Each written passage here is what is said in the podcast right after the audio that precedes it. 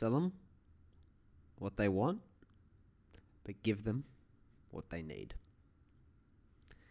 Welcome back to the With Joey B podcast. We're going to keep talking about extrinsic and intrinsic rewards, drives, motivators, the whole lot. We've done 2 episodes on it so far, so if you want to get up to speed, you can go back and listen to those. But we're going to power through now. And last episode talked about 5 downsides of extrinsic rewards, right? I absolutely shitted on the idea of an extrinsic reward as a reason for doing things. A point I will make is that they're not bad in and of themselves, which I try to stress with minimum viable lifestyle, right? These things are fine. Like, I myself plan to make, decent money in the future, hopefully. I'll probably elicit praise for my work. I have so far on a very small scale. And I try, sometimes it actually gets to my head, to be honest. Sometimes it's, you kind of get better at dealing with it, just like you do with criticism. Praise and criticism are just 2 ends of a dangerous spectrum. Let's not get into that, sorry, stay on topic. They're not the be-all and end-all in and of themselves. At the end of last episode, perfect example, you think about the wealthy people who don't gloat about it because they don't care about money because it doesn't actually provide that much ongoing value if you don't know what you want to spend it on. Sometimes it just makes sense too. If there's no barrier and downside to earning more and it's not creating problems for you, because it can create problems, it's just a very useful buffer for your MVL. It's bonus. As long as bonus is not harmful, it's not addictive, it's not something you start to identify with. So they're not bad in and of themselves. But my concern is normally when they're a primary incentive, when they're the things that matter the most. And it's something you can observe. People will never really admit to it because it's not fashionable to do so. When they do admit to it, it's without realizing it. So if you need to vet people, and by the way, I might point out this is really useful to think about when you're hiring people. That's why it's good to figure out people are interested in the thing they're doing. In saying that, I haven't hired necessarily that many people, so I don't think I'm a recruitment guru, but just observational and my experience. But logically, I just think of it like when people, and I know from auditing myself, when I'm doing something I'm genuinely interested in, it's effortless. I do it for an audience of none. I just need enough pay to pay my bills, and I'll probably spend more time doing it than I would a normal job. People that, dedicated to leave at 5 o'clock on the dot when you have a job somewhere, it's kind of like that's not the most worthwhile thing for you, and it's probably not the thing you care about the most, obviously. It'd be nice if work is the thing that you love doing, that you wouldn't really measure the time on, per se. So that's just a little point. So extrinsic things, right? So I dumped on them and tore them to shreds in the last episode, and that was necessary because, kind of like exercise, the problem for most people is not that they think too negatively about extrinsic drives. For most people, the problem is that they're not aware enough of them, and they're not aware of themselves coveting them and needing them more than they should, and having an unhealthy relationship with them. We've torn apart like a muscle. When you work it out, kind of tears apart. Now we want to build the idea back together and that relationship back in a stronger, healthier way. So we're going to talk about where these extrinsic rewards can be useful. And why not start with a very personal and relatable example from Joe's own life? And it's probably good works with marketing and promoting our book. So that book, 18 and Lost, So Were We, that was this kind of, bit unusual, different way of doing a book with 8 collaborative authors. And it was designed primarily as a learning experience for those authors, of which I and Scott McEwan were 2 of those 8.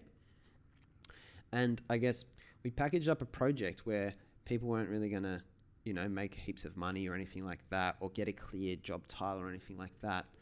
But we used, I guess, part of the allure of that project to kind of game people into it, because what we want people to kind of get access to with the work of that education reform part of our work is non-linear journeys, right? Things that are not so obvious when you're going to get out of them, but it's the first of 1,000 doors. They will lead to amazing places, better places than the linear paths. The difference, the bias with the linear path, you can see where you're going, so you can see the thing you think you want. Supposedly has a very direct course to get it. Whereas the non-linear, it's actually, you have to go in this room first, and then from that room you go through the next doors, and it's the whole 1,000 doors kind of metaphor analogy from episodes 4 and 5. Sorry for the audio interruption there. Okay, so now that I've kind of established that, and that's why I opened the episode with the quote, sell them what they want, give them what they need. is that, you know, this book wasn't really a financial opportunity for the authors, but it was much more it was definitely the opportunity to become an author. And that idea of becoming an author is normally attractive to most people because it's kind of a cool thing. Socially, we think people who are authors are intelligent, respectable, knowledgeable, accomplished. They go and do things. Obviously, it creates opportunities and things like that. It can be a gateway and a door opener to so much. But even once you've written the book, the fact that you can then call yourself an author is kind of cool. Now, becoming an author on its own is not a good reason to write a book. It's like what I said in the last episode about just wanting to do a TED Talk for the sake of doing a TED Talk. You know, it's garbage, right? You would compromise the message just to tick the box. Really, if you want to become an author, the best thing to do is, all right, I want to become an author. It starts off as an extrinsic goal.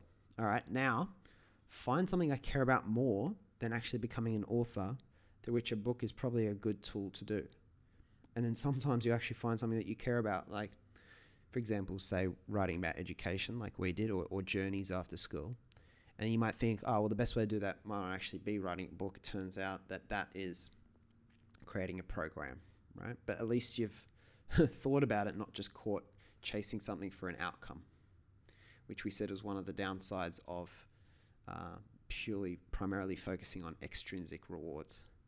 Always find that like meaningful, genuine thing to pursue, and all the other things that have extrinsic rewards are normally tools to get the real rewards, and that can be a real good way to diagnose them. So be cautious of what people want. So I guess the idea of selling the kind of opportunity to become an author and to learn a lot as well was that very direct payoff of I can become an author, as opposed to the less tangible payoff of heaps of learning, which was vague, like what am I going to learn, how am I going to use it? I know I'll learn stuff, but what will enable me to do? I've got all these things I could be doing right now. I guess there's a little bit of a dose of the extrinsic to get them in there, to get them in the door. And then after they're in the door, they kind of get the thing that they need. They might not even opt into on their own. And it's kind of like, kind of the equivalent of like, maybe that's not the best example, but when maybe a child needs a vaccination, they're scared of needles. It's the thing they need. Oh, great. I picked such a controversial thing. I know a lot of people against vaccinations. Anyway, just take it with a grain of salt, guys. I just picked this out of my head. It's the thing they need, that needle. But it's not the thing they want. What they want is to play with their trucks and not go to the doctors, scary doctors. Now, that doesn't mean we need to force people to do things. It doesn't mean we assume what's best for them. But the point is, the extrinsic, like if you go to the doctor, I'll give you a lolly, can be a way of getting people through the important door. So the responsibility of understanding that is to be moral about how you do that.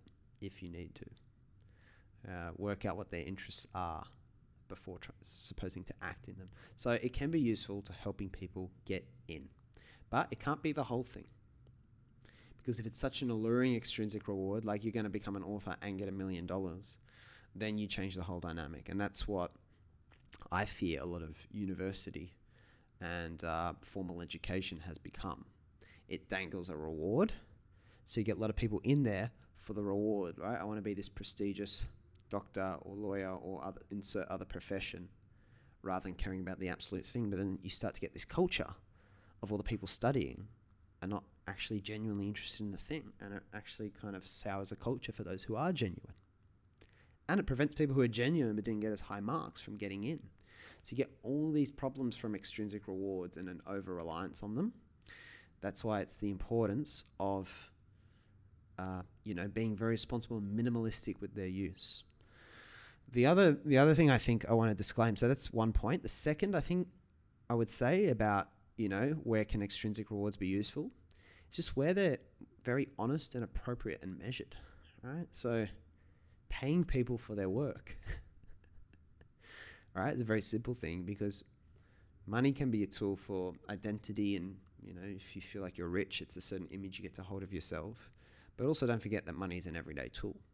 People actually need it at the moment till a cryptocurrency or an alternative monetary system crumbles the existing monetary system, I guess if it's still a monetary system, it's still an extrinsic reward, then it's actually useful. It's just in the appropriate dosage. Praise, for example, like excessive praise can be very misleading. And it's the whole idea that, you know, but appropriate praise is very useful. So this is, if you ever look into fixed versus growth mindset by Carol Dweck as a field of research, it's so fascinating and powerful for anyone who's interested in this. I can guarantee you'd love her book, Mindset. No affiliation with me. Very powerful the way praise is talked about, that excessive praise just to tell people that they can do things. For it's the whole myth, like, do you like being told, yeah, you can do anything, listener? If I was to sit here every episode, you can do whatever you want. You can achieve your dreams. You just got to believe and use 1,000 doors. If I was going to sit here like talking like that all day, you'd switch off to that message because it's very vague. It's very empty. Like, you know, I know some of you. I don't know all of you, right? How do you know what I'm capable of? But praise is very specific. Like, Joe, I like the daily format of the podcast. They're small. So it's easy for me to fit in my day.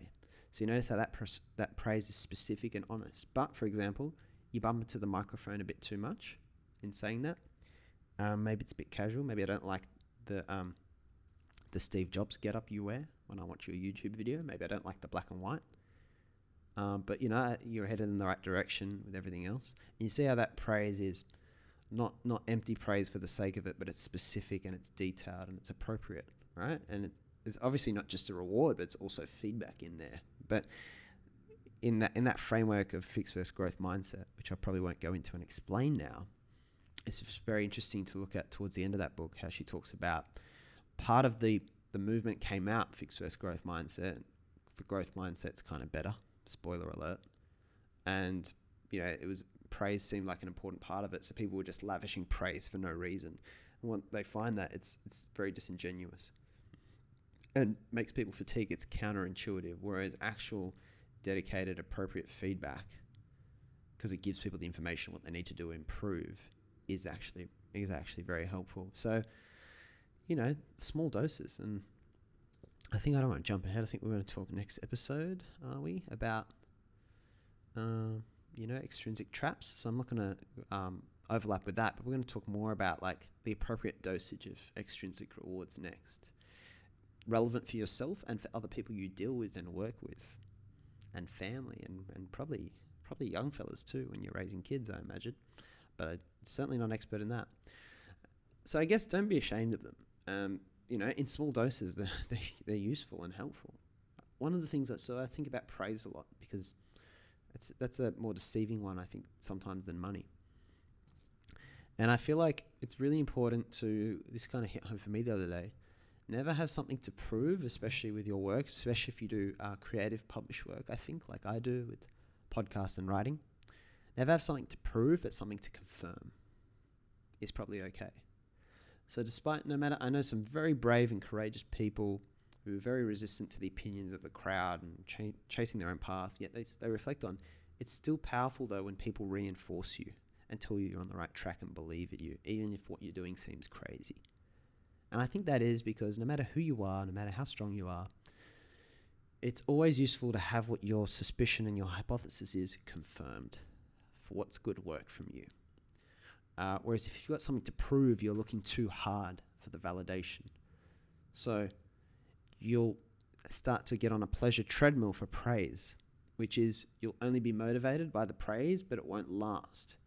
You'll get in this game of chasing more and more of it because you get hooked on the praise and nothing else is fulfilling you and providing you assurance, and the whole thing will be very empty.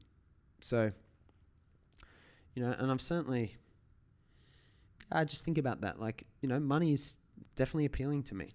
If there's an opportunity to do something and it aligns with everything I care about and it's financially beneficial to me, no problem. That's what I think when I talked about MVL, I've had, you know, I think I talked earlier about people like my dad joking about me, like, yeah, you know, you have a pretty decent life with the upbringing you've had to talk about minimum viable lifestyle. And it's like, well, it's knowing the minimum is more of a psychological thing so that you're not pursuing money in an unhealthy way disproportionate to its value.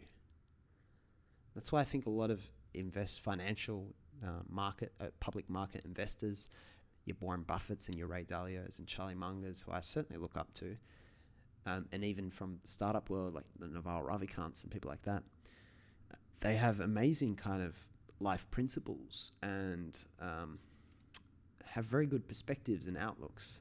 And I probably think it's because this underlying trait, like the way you do one thing is the way you do everything. My friend Marvin said to me once, Marvin Glass, and it's kind of like they're really good at spotting value and things that are overpriced and underpriced. And I think they're good at doing that in all areas of their life. Like, oh, this is not worthwhile for me. Like buying all this shit just because I made a lot of money is not worthwhile. You know, investing's a fun game, so I'm going to invest time into that. And so I love, you know, I think all people should know a lot about investing for that reason. So not all extrinsic things are bad. They just have to be appropriate. So I think I made it clear the downsides in the last episode. Now we've brought it back a bit so you can rebuild maybe a healthier idea of them, and you can reflect on what are the extrinsic rewards that are okay for you, all right? Attention is okay if you've deserved it because you're growing, you're doing a genuine message. But remember what I said about primary incentive is super important, and the primary, in my opinion, should always be intrinsic. It doesn't mean that you have to have, as long as that's the top one, thing you care about most, you'll probably get through any of the extrinsic traps, but we're going to talk about extrinsic traps next episode. So if you want more, if you want to digest any of that insight in blog form, you can Google extrinsic traps and Joe Weeby, or get to www.withjoeweeby.com. Yeah, apart from that, as always, remember the best way to open 1,000 doors for you is to concentrate on opening doors for others. You keep doing that, and then I'll come back with you, for you with another podcast episode tomorrow.